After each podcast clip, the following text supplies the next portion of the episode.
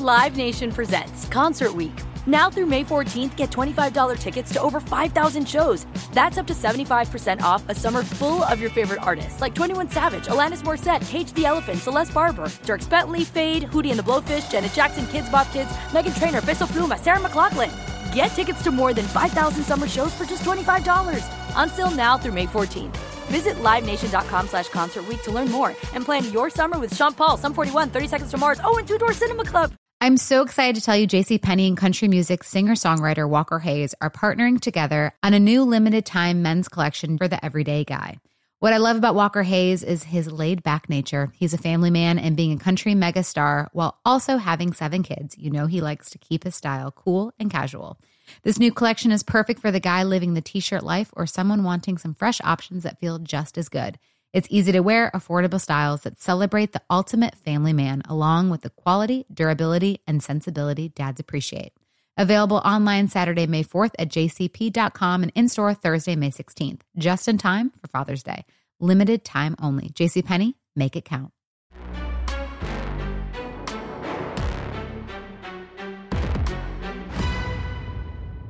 Hi, everybody. Welcome to another edition of Packers Unscripted from Packers.com. I am Mike Spofford. He is my partner in crime, Weston Hodkiewicz. We're coming to you here from disparate locations at Lambeau Field, and uh, it is draft week. Welcome to draft week, Wes. Are you ready for this upcoming three day extravaganza? Yeah, it's exciting time, Mike. I'm I'm excited to get back at it. You know, when you look at the NFL draft, this is the time of the year. It, it's all this consternation, all this talk, all this discussion. Well, over these three days, Thursday through Saturday, we'll finally get some answers. 256 picks, whatever gets made. And as we learned last year, there are no mystery relevance in this thing. Uh, and the Green Bay right. Packers as things stand right now, have 10 picks. So, uh, an exciting time once again to, to see what all this hustle and bustle and discussion really can amount to. All right. Well, you and I don't normally get into the prediction business, but that's about all we have left to do in terms of previewing this draft is to just throw out a few predictions, so to speak, that uh, that we might have. The first one I want to ask you about is when, if will this Aaron Rodgers trade go down? Do you think it happens before the draft? Do you think it happens during the first round? Do you think it happens during the second round? What's your gut tell you right now as far as the timing of this pending Aaron Rodgers trade to the New York Jets? Well, again, just being someone that's seeking closure on this whole thing, I'm going to try to steer on the side of optimism here and say that it does get done beforehand. Obviously, there were some reports out over the weekend that the talks between the Packers and Jets have kind of ramped up again. And and frankly, as I've said before, and was one of my sign-offs last week, you know, you, you're so appreciative of everything that Aaron Rodgers did here. But obviously, you know, it was a month ago now that I was in Arizona and Brian Gutekunst mentioned, you know, they're working to facilitate this trade. So it's all been building up towards this. And no matter what you and I write, Mike, I feel like it's always coming back to, well, what is happening with the quarterback situation? When is the trade going to happen? And if it does, what does that mean now for the Packers moving forward? And I just kind of wanted some answers. So I'm hoping it's before round one. It'd be interesting if it's on Friday. I just feel like that's such a weird timing in terms of yeah you know, both the Jets and the Packers at that point, as weird as this sounds when you're dealing with a four time MVP quarterback, they have more pressing matters at the moment in terms of trying to shuffle out what the rest of their roster is going to look like. But, you know, we've learned time and time again, there's no deadlines on these things. And if you go back to 2013, 10 years ago, Michael, the Green Bay Packers worked their actually be their second extension with Aaron Rodgers just before round one. Would be curious to see what would happen potentially 10 years later if the Packers could end up finally finalizing that trade for him to New York. Yeah, I've been trying to figure out if this happening on Friday night as the second round gets underway makes some sort of sense. And I've gone back and forth on it because we heard Brian Gutekunst at the league meetings in Phoenix say that the Jets' first round pick, number 13 overall in this draft, is not necessarily a requirement from yeah. the Packers' point of view to get this deal done. So you go, okay, well, the Jets have two picks in the middle of the second round, right near where the Packers' second round pick is as well. So you're thinking, well, then maybe it won't happen until Friday. But if you're Brian Gutekunst and you're potentially going to get a second round pick or or an asset like that, wouldn't you want to have that on Thursday night in case you want to move up or move around in the first round. If you wait until Friday to make the deal for a second round pick, then any maneuverability as far as the first round on Thursday night is kind of out the window. So I I think my best guess, again, this is a guess, but I think this trade gets done either right before the draft starts on Thursday or maybe just within the first few picks to where suddenly, you know, there's going to be around pick three or pick four, there's going to be some, you know, breaking news that the trade has been finalized. It's been turned into the league. I, I just think the Packers, even even if Brian Gutekunst is not going to move around a bunch in the first round, I still think if he's getting a second round pick as part of this deal, he's going to want at least the option um at least the the availability to do that so that that's just my gut feeling on this but uh um but we'll have to see. It was interesting, though, I thought, to hear Gutekunst to go on the record to say that the Jets' first round pick, number 13 overall, is not some sort of prerequisite or requirement for the Packers to make this deal for Aaron Rodgers. That that sort of caught my ear when he said that at the end of March. Mike, have you ever sold a snowblower before? No, I've only bought snowblowers. I've never sold okay. one. Have you ever sold a lawnmower? No. Have you ever sold a car? Yes. Okay. so let me ask you this. When you got the compensation for the car, that goes into your bank account, right? It goes into your wallet. You can go spend it for other things. Have you ever tried to walk into, uh, let's say, Meijer, for example, and tried to buy something with a car? Probably doesn't work, right? You yeah. need the monetary value. Yeah. That's where I fall on this Rodgers thing because it's like you're you're right, man. They could wait until Friday. Yeah. Work a deal, see what happens. But but at the same time, there's so much spendable cash. If you have, let's just say it'd be two second rounders. Well, if you have the two second rounders on Thursday, you could still move around, you know, with the 15th pick. Th- that's why I kind of go back to, you know, if you can get this thing done before the first round begins. Now, if you can't, you can't. But the assets and the liquidity is so much greater, I feel, the earlier that this thing gets done. Yeah. And at the end of the day, like I've said before, the Green Bay Packers feel really good about Jordan Love. The Jets obviously have really hitched their wagon to the idea of Aaron Rodgers being their quarterback. And now you and I will be sitting around drinking our coffee, waiting for the rest of the chips to fall. Yeah. Well, outside of the potential Aaron Rodgers trade, the Packers are sitting at number 15 in the first round. They're sitting at number 45 in the second round. We've seen we've seen Brian Gutekunst move up in the first round where he drafted Darnell Savage. He drafted Jordan Love with trades up in the first round. We've seen him move back in the first round. We've seen him move back and up in the same first round the year he got Jaire Alexander.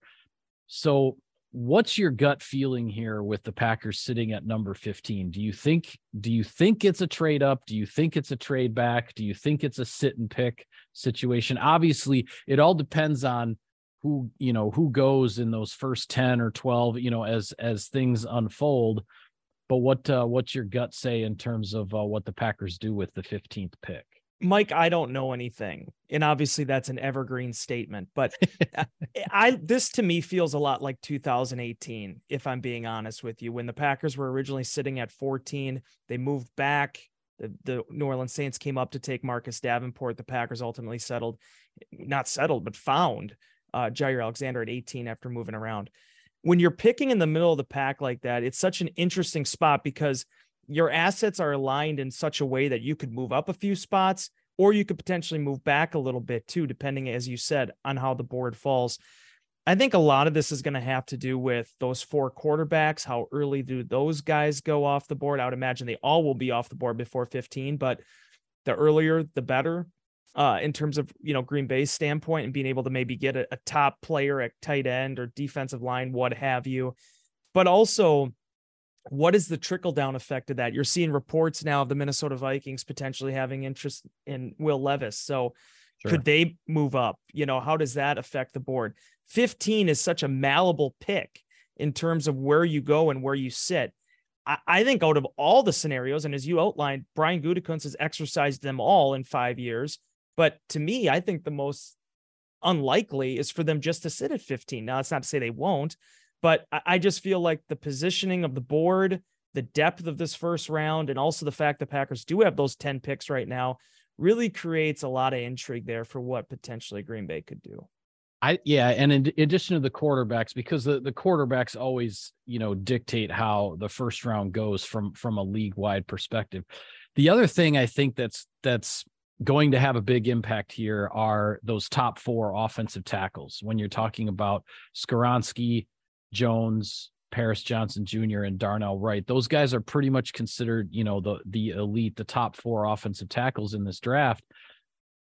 And once you know the first one or two of those guys goes and then there's only say two of them left on the board the teams that are really really in need of fixing you know either a left tackle or a right tackle spot and want to get one of these top guys in the first round and not wait around and take their chances on a on a you know a lesser evaluated player i think that's where we could start to see some movement. So the quarterbacks are going to have their say in uh in, in the movement and how things go but i think the offensive tackles are going to play a part in that too just because there seems to be such a um you know such a solid grouping of these are the top 4 and then there's sort of everybody else um, at those offensive tackle spots. Well, and, and then honestly, Mike, think about it because you're always going to, you know, Will Anderson is going to come off the board. Obviously, Jalen Carter has a couple more questions now where he could potentially fall.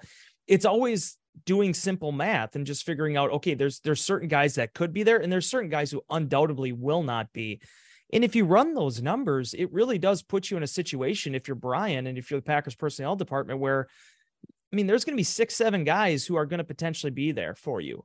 Who do you like the most out of that grouping? And then by the way if they're all there then that's probably where it gives you the flexibility to move back.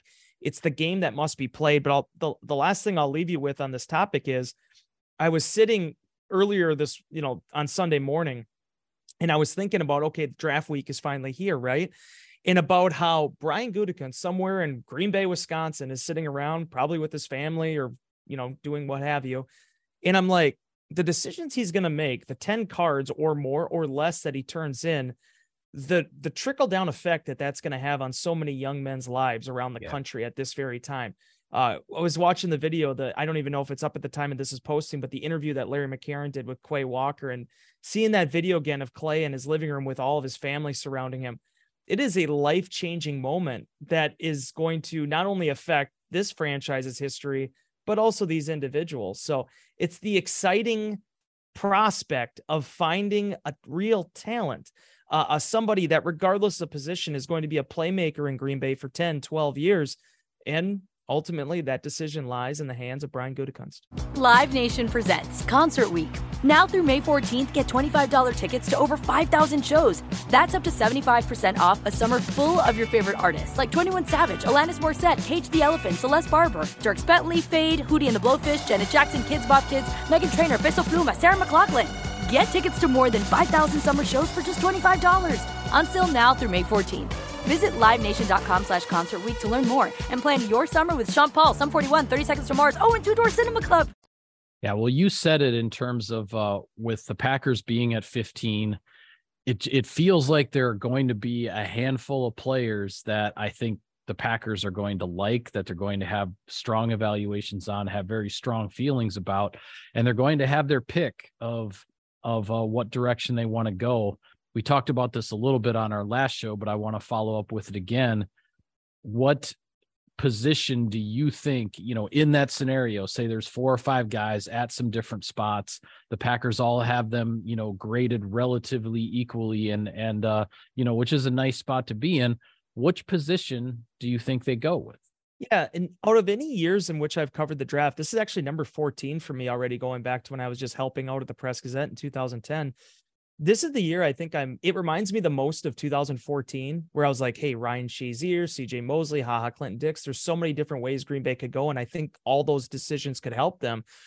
But if if I was to do a mock draft right now, I think it comes back to Lucas Van Ness for me. Uh, the more I thought about it, the more that he makes sense. And in a lot of ways, he kind of reminds me of Clay Matthews. He's much bigger than Clay, you know, about 20 pounds heavier.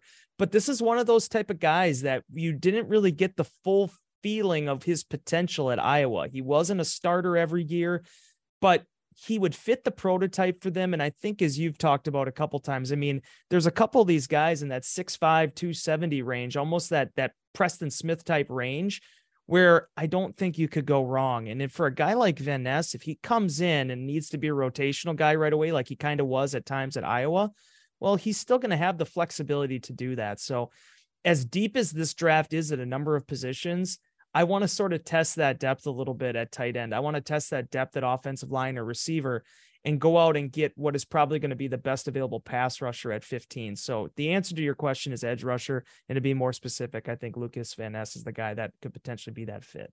Yeah, I'm with you. I think uh, you know, all else being equal in the scenario that the the very sort of basic, boring scenario I laid out, I'm inclined. I'm inclined to think the Packers are going to go edge rusher. I do think Lucas Van Ness would be uh, would be a guy very high on their board. The other one that I talked about on our last show with that Preston Smith build, Myles Murphy from from Clemson, I think could potentially fit there too. Some people might say 15 is a little bit high for Murphy, but at the same time, um, there aren't uh, you know there there are the there are the edge rushers who are in that you know 240 250 range and then there yeah. are the edge rushers that are in the 265 to 275 range and there's a big difference there because you know you talk about a guy like Van Ness and and you see this on the tape at Iowa where he would move inside and become an interior rusher in certain sub packages certain third downs and things like that. And we've seen you know with with the Smiths, with Rashan Gary over the years here in Green Bay that the Packers like to do that. I'm sorry, if you draft an edge rusher who's 245 pounds, he's not lining up as a three technique on third and eight, yeah. you know, to give you a different look in the pass rush. He's going to be out on the edge. You don't have that flexibility. That's where the body type thing comes into it for me in terms of, uh, in terms of looking at and, that. I wanted to ask you as well as far as uh, you know your your favorite guys so to speak at certain positions. And when I say favorite guys, I mean guys that realistically could be available for the Packers either in say the first round or the second round, you know, Thursday night or Friday night. You mentioned Van Ness at, at the edge. I'm totally on board with that. I also like Murphy from Clemson. Um, defensive line um, with the Packers obviously moving on from Jarran Reed and Dean Lowry and and looking for a big step forward from Devonte Wyatt and TJ Slaton. Is there a defensive lineman out there within, you know, the first 50 picks that that you think maybe fits Green Bay? Can I do, if we're going to do the favorite topic, can I start with something else though? Sure, I'm kind of yeah. st- I'm taking the ship from me for a second. That's because okay. As, as soon as you said favorite, the first guy that popped in my head is Darnell Washington. And the reason why okay. I, it it ties in really quickly. Now, this is not a defensive lineman, although shoot, the kid could probably play there with, probably with how big could he is. play there, yeah. But but the big reason I just want to mention that Michael is when we were talking about 15 and potentially moving back or acquiring more picks. If the Packers don't want to go Kincaid at 15, Washington is the type of guy, probably a little bit like Murphy, where if you move to the end of the first round or maybe even move up a little bit in the second, that could be a really good fit for them. Washington is the guy I've kind of labeled as the baby Mercedes a little bit just because of the amount of athleticism and a huge body. And I feel like at some point, Mike, I don't know if it's the first round, second round, or third round. Those first two days before you and I are walking out of Lambeau Field, the Green Bay Packers, I feel, are going to draft a tight end. I just, when you look at the makeup of them, I know there's Mayer, excuse me, Michael Mayer, he, fantastic player, really good inline blocker. I think that's why a lot of people are high on him. Dalton Kincaid, brings a lot to the party. Sam LaPorta, all these different guys. But when I looked at the film, and again, I'm not a scout, but when I looked at the film, Darnell Savage is the type of player, excuse me, Darnell Savage, Darnell Savage too, but Darnell Washington is the type of player that makes me just be like, man, I wish training camp was here already because I want to see this kid play. Yeah. I, I, I'm with you in the sense that I, I, I like actually a lot of these tight ends. Washington Washington is in his own category in terms of the type of the type of player he is, the type of physical presence and everything that he is. I don't know if the Packers are going to go tight end in in round 1, which I think would be either Mayer from Notre Dame or Kincaid from Utah. If you go if you go tight end in round 2 and you want to target a guy like Washington or if you want to stay in the middle of the second round or maybe even move back a little bit in the second round, the uh, um, uh, Musgrave from Oregon State could yeah. potentially be a good fit at tight end too, and you're still getting one of the top four or five tight ends in this draft. So I I think I think all of those are are possibilities. But Washington, Washington is the one who just who sticks out because he's different, right? Yeah, he, he's he's a he's a different breed of cat, and uh, and very intriguing in terms of uh, of how this tight end, the order of the selection of the tight ends could unfold the Thursday and Friday thank you for humoring me. Now no. we can get back to the Mike Spofford Packers unscripted. That was that was planned. No, it's okay. I was. I mean, tight end was on the list. So oh, was he? Okay. I, I, just got to check off. You know, I'm checking off all the move it uh, around the different positions. So yeah, we've talked about edge. We've talked about tight end. So where do you want to go next, Wes? You pick it. Defensive line though, still because right. because Bryan Bresee, you know, Clemson. This is a kid that when you look at losing a Dean Lowry type, he he fits that role, right? Six foot six, 300 pounds, can probably put a little bit more onto that frame. He's had to weather a few things, but I, I think when you look at the makeup, when you're looking at guys that could potentially complement a Kenny Clark or a, a, a Devonte Wyatt, he, he is the guy. And in reading off and doing some of these prospect primers with him, he's definitely one of the the dudes that it, it, the the more I read about him, the more I learned about his story. He he seems like a Green Bay Packers type of player, and, and I'd be interested to see if that potential guy was there. Also, the Northwestern kid. I'm not even going to try to pronounce his name. Um, yeah. Not, doesn't have the same type of size, but Mike, we've learned time and time again now with these defensive linemen, especially these three techniques. Six foot two, 298 pounds is no longer a deal breaker in this league if you can get the guy that you're lined up across from to get on his heels. Yeah, Bresee from Clemson is the guy I really like on the defensive line. I agree with you. I think he's I, I think he's a really good fit for the this uh this Packers system, what the Packers like to do with their defensive linemen, what they what they ask them to do that being said, you know, we're talking about edge and D line and tight end, and you're not going to be able to draft everybody you want in the first two rounds, right? I mean, Thursday and Friday night are going to go by, and all of these, uh, you know, different spots that we're talking about, the Packers aren't going to be able to address them all. So these are these are various favorites that we're talking about, but knowing realistically that the Packers can't get all of these guys. Um, but uh, but you hope that maybe things fall a certain way, or that uh, that Brian Gutekunst can move around on the board as such to uh, to maybe get some of them. Live Nation presents Concert Week. Now through May 14th, get $25 tickets to over 5,000 shows. That's up to 75% off a summer full of your favorite artists like 21 Savage, Alanis Morissette, Cage the Elephant, Celeste Barber, Dierks Bentley, Feid, Hootie and the Blowfish, Janet Jackson, Kidz Bop Kids, Meghan Trainor, Peso Pluma, Sarah McLachlan. Get tickets to more than 5,000 summer shows for just $25. Until now through May 14th. Visit LiveNation.com slash Concert to learn more and plan your summer with Sean Paul, Sum 41, 30 Seconds to Mars, oh, and Two Door Cinema Club.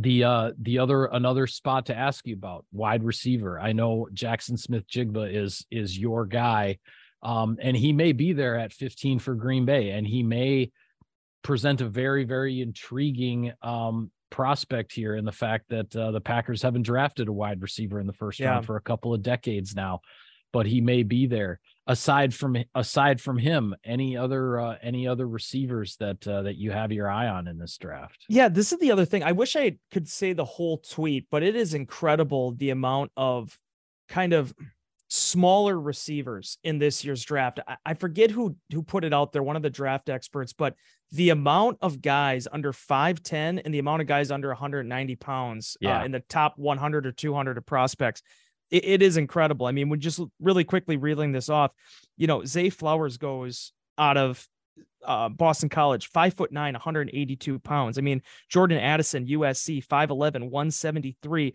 Tyler Scott from Cincy, 5'10, 177. Josh Downs, UNC, 5'9, 171.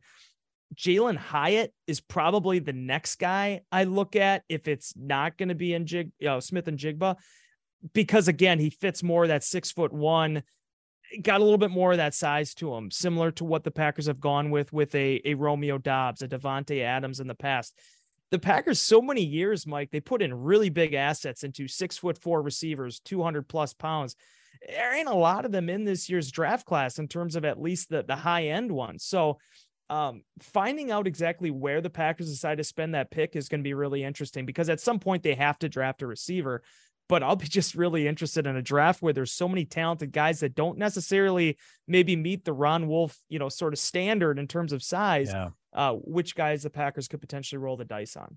Yeah, you're right. You're right in that there are a lot of these, a lot of these smaller, uh, you know, sort of the the the cat quick, the classic slot receiver, you know, type. Not not to not to peg or or stereotype these guys too much, but but they seem to fit you know those uh those type of labels the other one and i've i've been talking about him you know having done a prospect primer on him that i'm really curious because I, i've seen evaluation scouting reports all across the board on Quentin Johnston from Yeah. TCU. There there are some scouts that really really like him. There are some that just that that question how consistent his hands are and whether he's going to be able to be, you know, a consistent pass catcher in the NFL. But he caught my eye right away because he is almost the exact same size as Christian Watson. He just Same doesn't weight.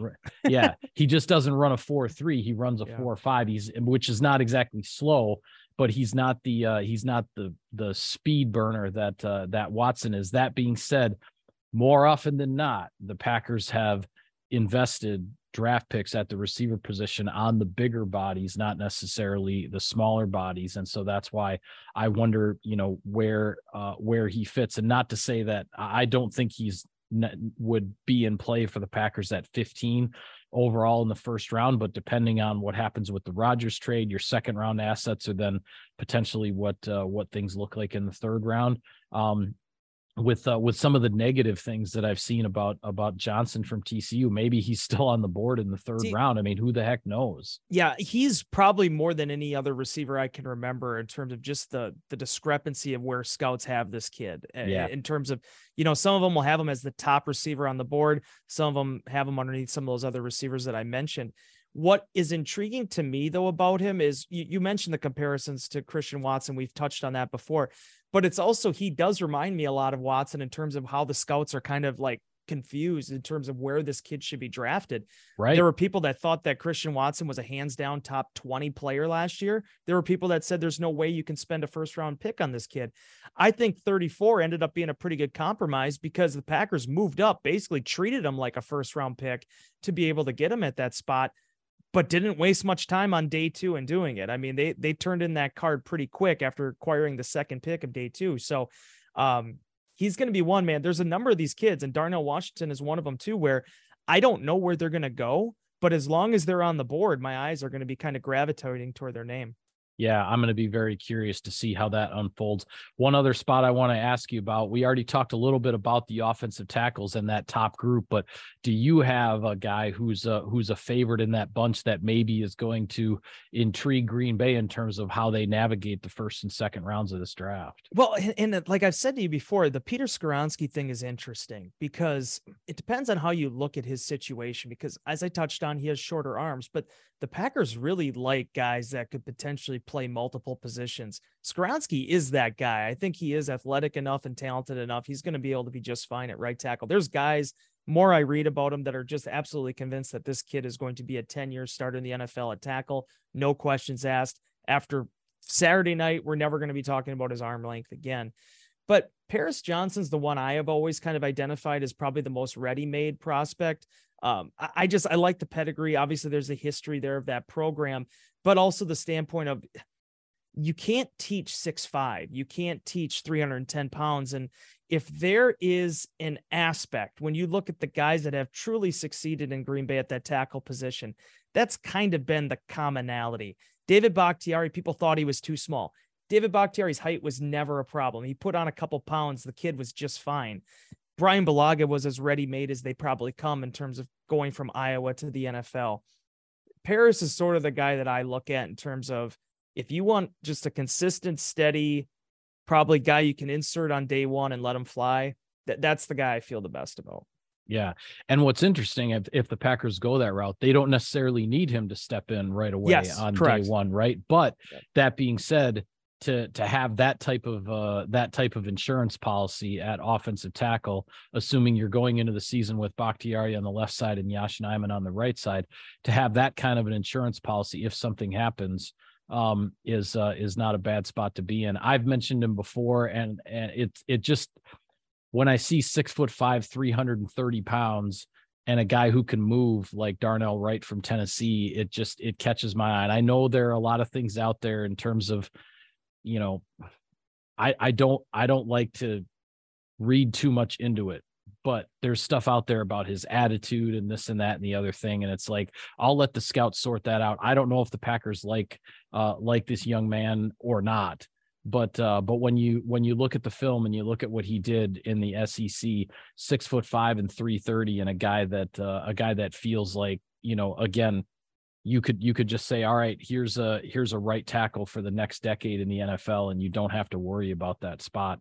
That always uh, that always becomes a, an intriguing option to me. The last thing I just want to mention too, Yeah. I, I know sometimes you can run into problems with the height thing and you know with offensive linemen. Green Bay Packers have not been deterred by that. You look at No. Caleb Jones and Yosh Nijman, they, they go and they'll get offensive linemen, they'll teach them pad level, they'll be good there. Well, they Uh, dra- Packers drafted a six five center in the Yeah. second round a couple of years ago. I mean, six foot five playing center, and you know Josh Myers is uh, is, is doing his thing just fine. So Yes. So so in that idea, uh Blake Freeland uh from BYU, six foot eight, uh incredible build, uh a lot of frame to work with, you know, only around the 300 pound range. But again, if you're looking at guys, and that's what I'm doing here, you know, again, that's probably the reason I'm not as high on Skoronski as other people, because I I feel like the Packers have plenty of talent for the interior offensive line. It's more about what are they looking at in terms of the future at the outside tackle positions right, he's another guy that kind of fits probably more that Jared Veldheer sort of, you know, taller, more slender, but if you teach him the right fundamentals, he's going to give you a heck of a bang for your buck. Yeah, definitely. Um, a little bit of sponsor business here, Wes, and then I just got a couple more questions for you. Sirius XM NFL Radio delivers hard hitting analysis and up to the minute NFL news that true football fanatics need 24 7, 365. And at Cousins Subs, we have something for everyone, like our Wisconsin cheese curds, mac and cheese, golden fries, and creamy shakes, all paired with your favorite sub or sub in a bowl. Cousins Subs, 50 years of better. All right, one of my last questions for you. Are the Packers going to draft a kicker? The more and more, the closer we get to the draft, Mike. Um, again, I don't know what's happening with Mason Crosby, but the more convinced I am that Jake Moody is going to potentially be a guy that you could pick on day three. Um, I actually was hanging out with a good friend of mine, Michael Cohen. You know Michael as well. Yes, Uh, I do. He got to cover him at Michigan, and he's he was pretty convinced that this kid is going to be a pretty talented player. Has a heck of a leg. Uh, as recently, I think, is probably two weeks ago in inbox, I was writing, "Ah, I just don't know if anyone's going to have a draftable grade. I'm not exactly sure if you know, do you want to spend one of the picks on the kicker? But with as many day threes picks as the Packers do have, um, Moody's the one that'll test it. If he's there, if he's available, and it makes sense, uh, he was the one I would consider. If not him, I'm not. I'm still not really sold. I'm not sure. I mean, I there's some draft outlets I think that don't even have a kicker in the top 300 on their board. So, but but Moody definitely has an NFL leg and could potentially be the guy that gets brought in. And uh, it's been 15 years since the Green, 16 years since the Green Bay Packers have drafted a kicker. So if, 16 years. Yeah. if Mason Crosby's not coming back, I- out of any free agent kicker on the market, regardless of the fact he's 38, I would still go with Mason Crosby. So if it's not going to be Mason, if that, if again, we'll see what happens. But it, for me, it's draft or nothing. If if the if you're moving on from from Mason, Yeah. All right. Last one for you, Wes. And this is kind of a, you can take this any direction you want to, but come next, when we do our next show in the early part of next week and we are reviewing the draft, what is the, what is a topic that is going to be very high on the discussion list that we have not necessarily been talking a whole heck of a lot about in our pre-draft episodes here? What do you think? yeah, drafting a quarterback. Uh, I, I think that's going to happen over the three days, especially if the deal goes down with Rodgers. We we know the situation with the Packers. I've talked at numerous times about how I'm not a guy that's typically wanting to just throw money at a veteran backup just to have one. Uh, I like potentially developing a young guy. Uh, who could that be? Because if you look outside of Jordan Love, the Packers haven't really dipped into those waters very often. Uh, and really now the last what eight eight years. So that would be the position I'm kind of looking at. Uh, even even when terms of undrafted free agency, the Packers haven't signed a lot of quarterbacks lately. They've had you know your Danny Etlings and and some of these veterans that have been around a little bit and been the practice squad guys. So uh, I'd be very interested to see who they potentially pick and if they make the decision that Love is the guy. You're moving on from Aaron Rodgers. Do the Packers follow suit to what Ted Thompson did in 2008 and actually draft a quarterback in those, not maybe the first round, but in those earlier rounds to see if you, you have a young guy there that you potentially like? Yeah, I I think I think the topic we're going to be talking about next week and it's going to it's going to be a lot of fun. There's going to be some confusion with it and when I say confusion, I don't necessarily mean that's a bad thing, but I think we're all going to be trying to figure out what are the Packers doing going to do in the secondary because yeah. I think at some point in this draft the Packers are going to take a corner and they're also going to take a safety.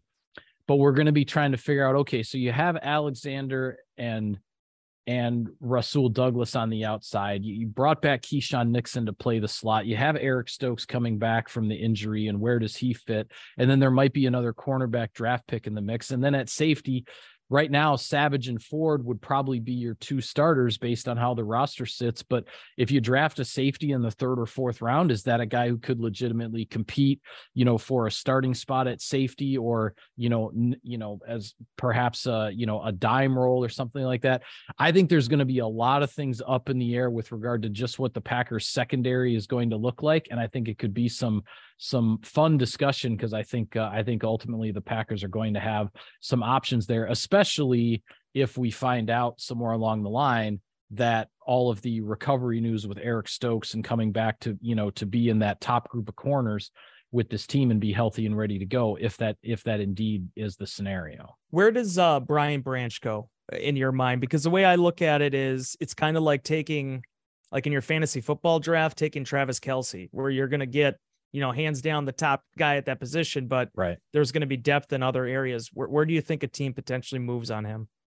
I I'm I'm gonna say I'm gonna say it's gonna be in the bottom in the bottom quarter, you know, the last seven, eight picks of the first yeah. round, I think maybe is where he goes. I think where the Packers are sitting in the middle of the first round, that just that just feels too rich for um for that type of selection. Could be wrong. Who knows? We never know exactly yeah. what these yeah. teams. I'm putting you on guy. the spot. I was just curious. Yeah, no, but but I I I think I I think a guy like that is uh, is a first round pick and a first round talent, but it's probably more, you know, the the back end, the last six, eight picks of the first round. That's just my best guess. Yeah, because it's that that's what I'm most excited to see on Thursday night, Mike, is that we talk about these offensive tackles and these quarterbacks and these defensive linemen, edge rushers, tight ends.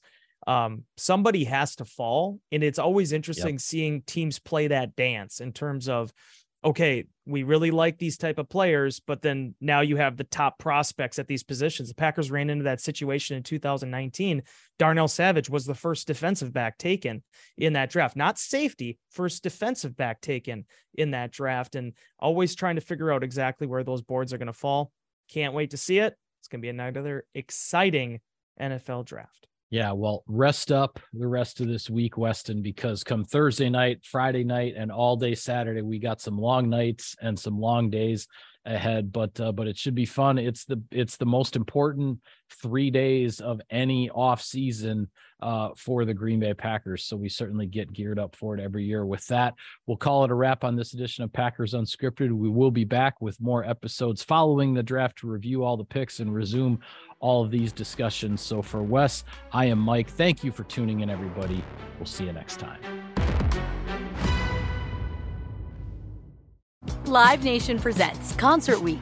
Now through May 14th, get $25 tickets to over 5,000 shows. That's up to 75% off a summer full of your favorite artists like 21 Savage, Alanis Morissette, Cage the Elephant, Celeste Barber, Dierks Bentley, Feid, Hootie and the Blowfish, Janet Jackson, Kidz Bop Kids, Meghan Trainor, Peso Pluma, Sarah McLachlan. Get tickets to more than 5,000 summer shows for just $25. Until now through May 14th. Visit LiveNation.com slash Concert to learn more and plan your summer with Sean Paul, Sum 41, 30 Seconds to Mars, oh, and Two Door Cinema Club. You never want to find yourself out on the water fishing without the essentials. So it's best to always pack a Columbia PFG Solar Stream Elite hoodie to protect against the sun. I mean, it provides great protection and it's really breathable so you don't get hot. That's a win win. Columbia PFG has a lot of great gear, so before you head out on the water, head over to Columbia.com slash PFG to shop their performance fishing gear.